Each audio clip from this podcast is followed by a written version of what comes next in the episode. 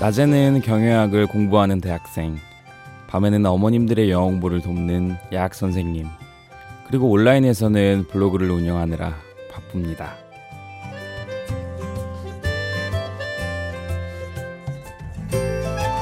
심야 라디오 DJ를 부탁해. 저는 너무 바쁜 싱글 연재승입니다.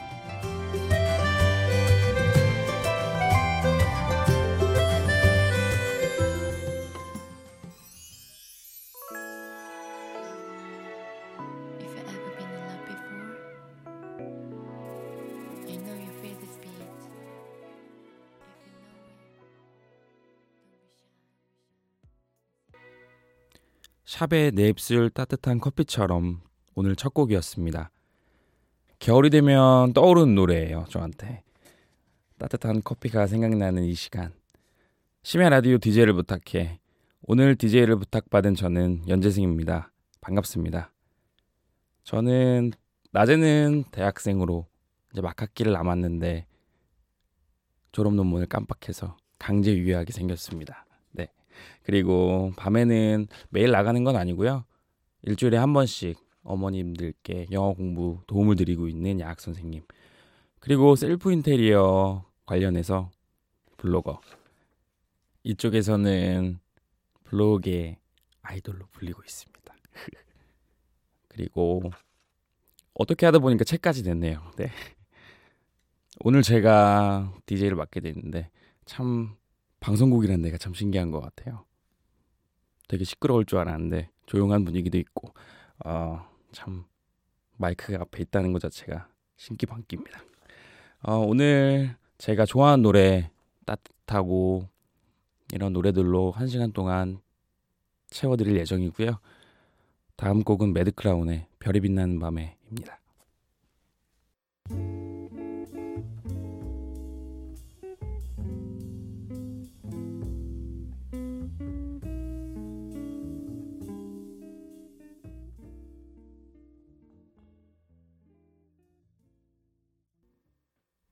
강선아가 피처링한 매드크라운의 별이 빛나는 밤에 듣고 오셨습니다.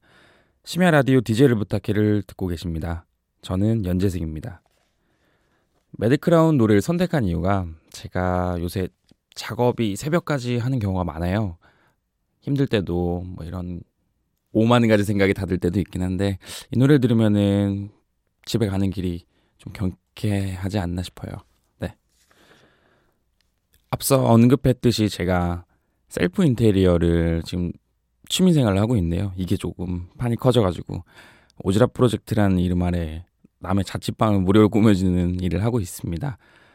어, 인테리어 참 재밌는 것 같아요. 저는 이 스무 살부터 혼자 자취를 해왔는데 그 서울에서는 아는 사람이 저는 아무도 없었어요. 지방에서 살아왔기 때문에 또 서울에서는 좀 낯선 느낌 그런 느낌을 제 자취방에다가 풀어놓고 싶었어요. 자취방은 제가 아무것도 안 입고 있어도 참 편한 공간이잖아요. 그쵸? 이런 공간에서 많은 생각들을 참 불러 일으키는 것 같아요. 사랑했던 사람도 그렇고 보고 싶은 사람도 그렇고 소품 하나하나에 음, 기억이 담겨 있다는 추억이 담겨 있는 그런 물건들을 전시하다 보면 참 이것저것 많은 상상을 또 하게 됩니다. 하루에 저 4시간밖에 사실 못 자거든요. 근데도 너무 재밌는 것 같아요. 사실 1년 전만 하더라도 제가 이렇게 책을 내고 또 이렇게 마이크 앞에 있었, 있을 거라는 생각은 한 번도 해본 적이 없는데 사람 일은 참 모르는 것 같습니다. 이어서 빌리 어 코스틱 그 언젠가는 듣고 오겠습니다.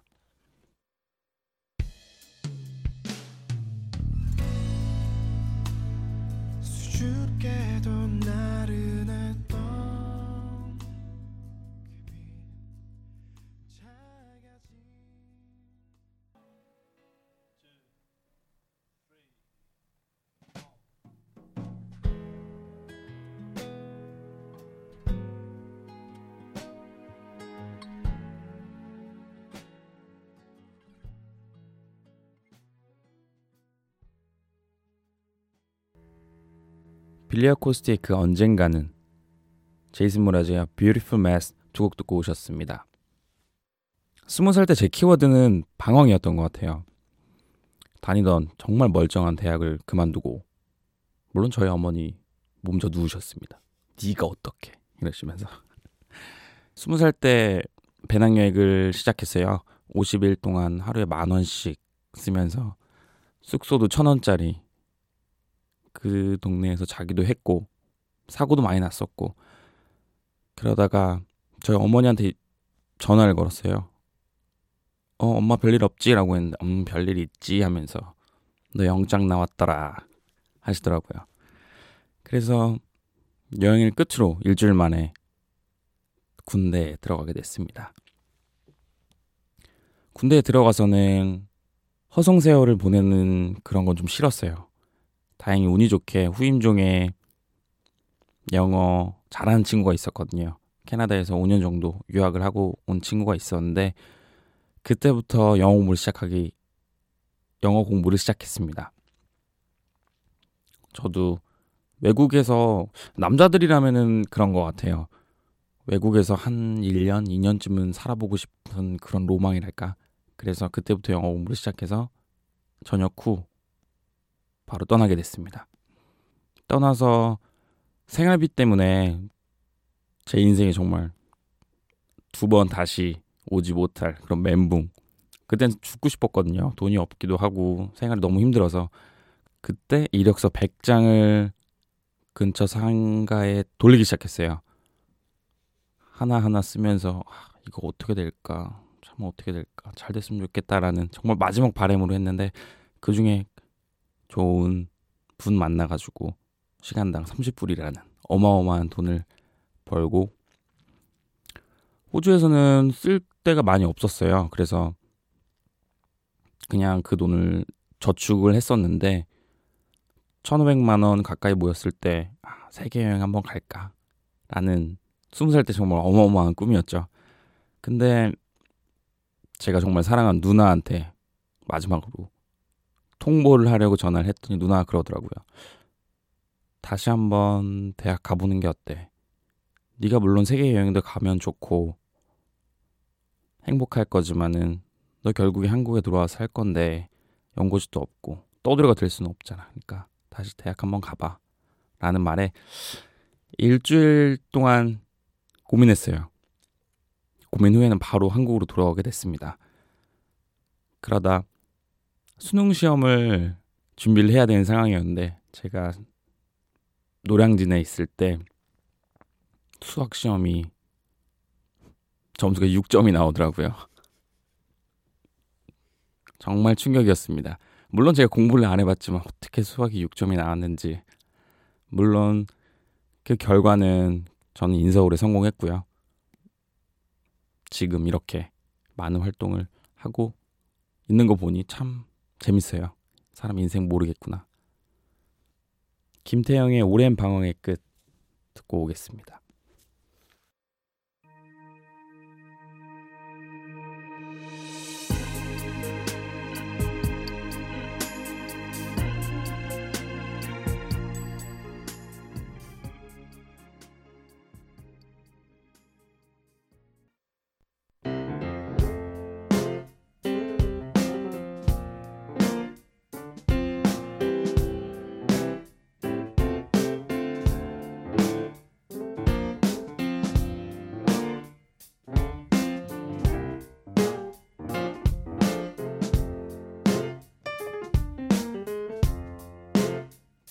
어느 날 문득 따뜻한 바람이 네가 보낸 걸까?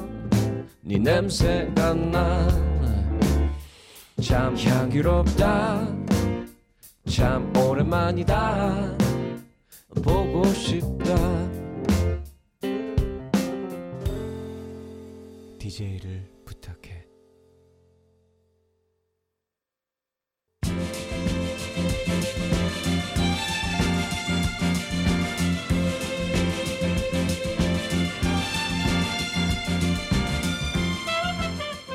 제가 마이크 앞에 앉은 지 벌써 꽤 시간이 지났네요. 제 얘기를 듣고 있는 하피디는 무엇이 궁금해졌을까요? 듣다 보니 궁금한 이야기.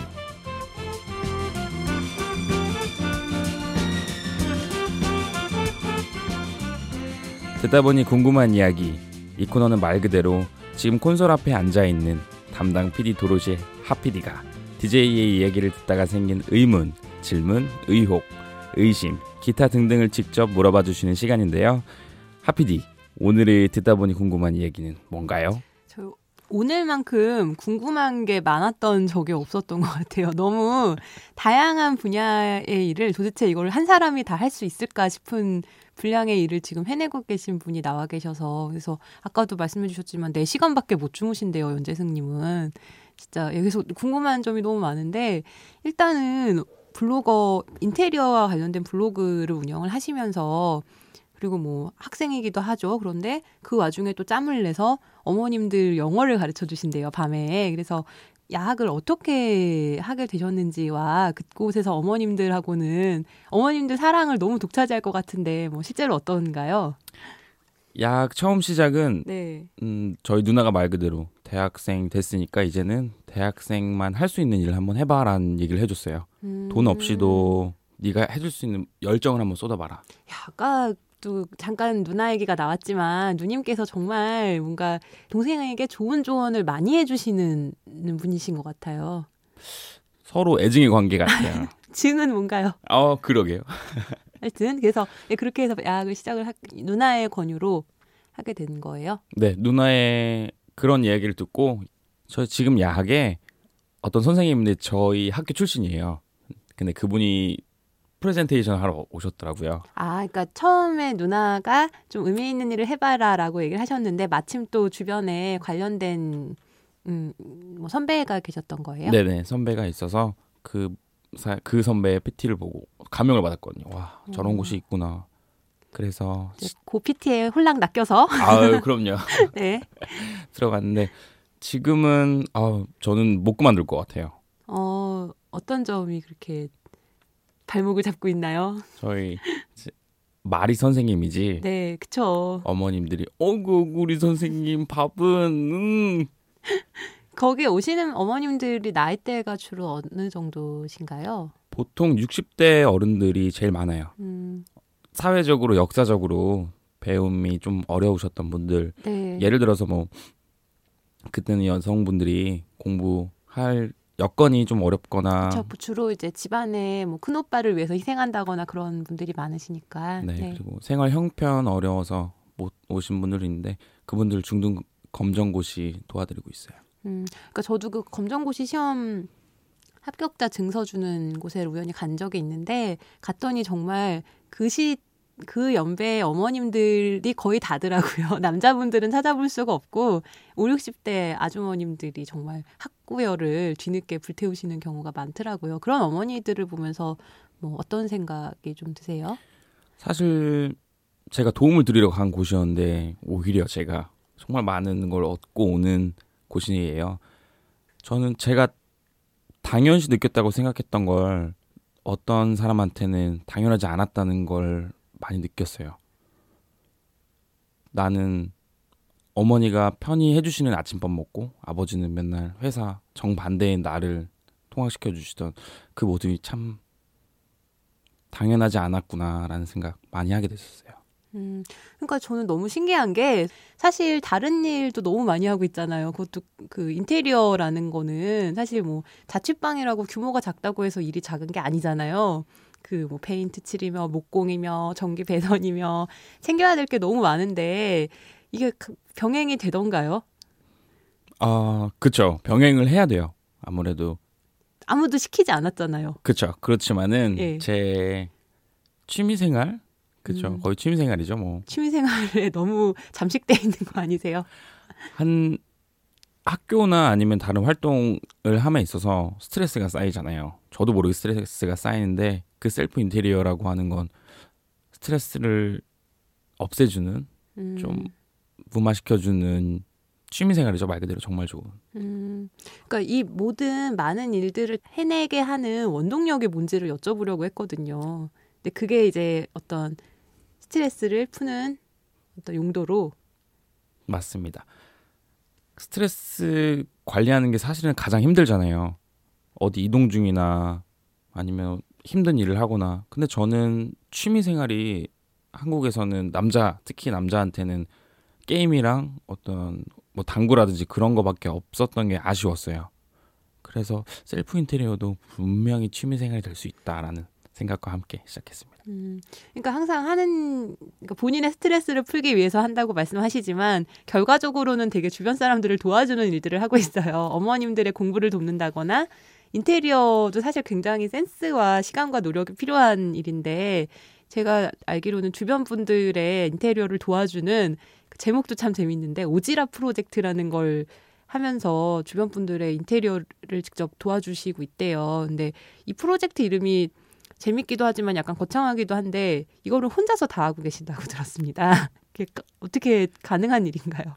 처음 디자인부터 설, 뭐 시공, 말이 거창하지, 시공까지는 아니고요. 실질적으로 실행을 하고 있는, 그쵸, 일당 백을 하고 있죠. 음, 직접 가서 페인트 칠도 해주시고 뭐 설치도 다 해주시고 그런 거예요. 네, 뭐, 페인트, 일단은 그 구도랑 채광에 관련해서 구도도 그렇고, 방 구조 도 잡고, 색깔, 컬러 정하고, 디자인까지 정하고, 그렇게 하고 있죠. 그러면 수고비 정도 받나요? 어떻게?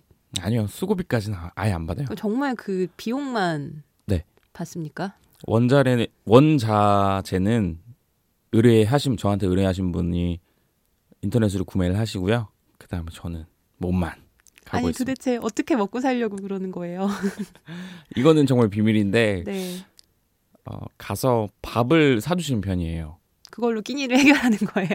밥이라도 먹고 살아야지 먹고 살자고 하는 건데요라고 하시면서 밥을 사주시더라고요.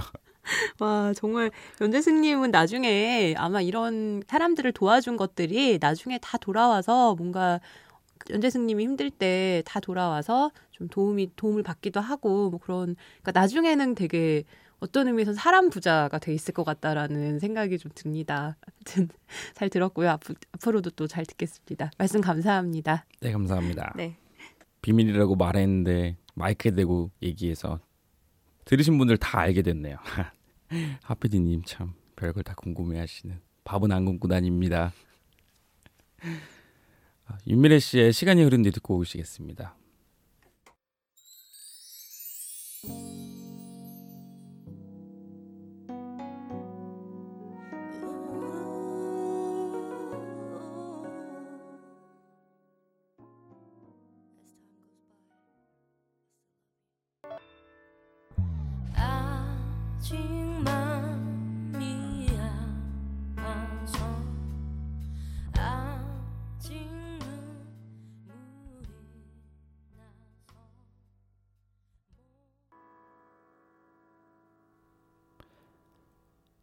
윤미래 씨의 시간이 흐른 뒤 어반자카파의 지겨워 듣고 오셨습니다.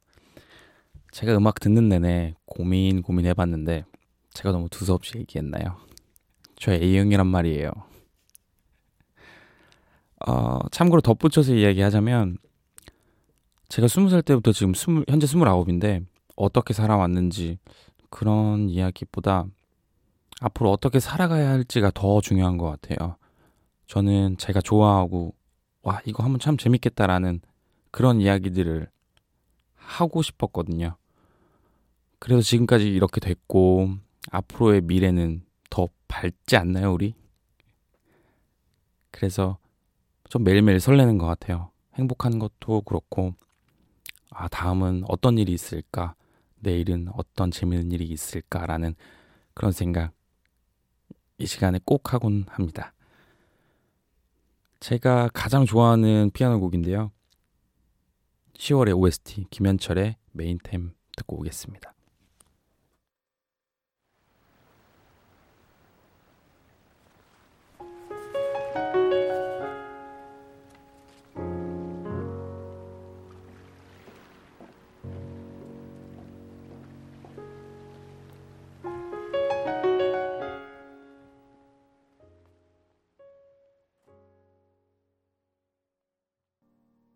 영화 10월의 OST 중 김현철 메인템 그리고 투빅 언포게러블 두 곡 듣고 오셨습니다.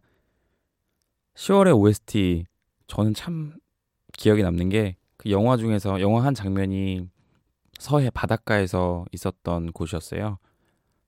거기서 나오는 이 노래와 바다 소리는 정말 잊지 못할 장면인 것 같습니다.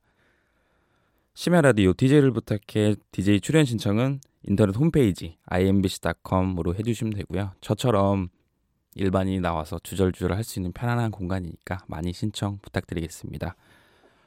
정말 끝날 시간이네요. 아 너무 아쉽다. 더 이야기하고 싶었지만 끝으로 지금 이 새벽에 가장 잘 어울릴, 어울리는 노래 블루파프리카의 Midnight Song 듣고 저는 이만 물러가겠습니다. 끝으로 한마디 더 할 게 있는데요. 빈센트 바는고가 그랬어요. 사람들을 사랑하는 것만큼 진정한 예술은 없다라고. 여러분 모두 일상 속에서 진정한 예술을 하고 계셨으면 좋겠습니다.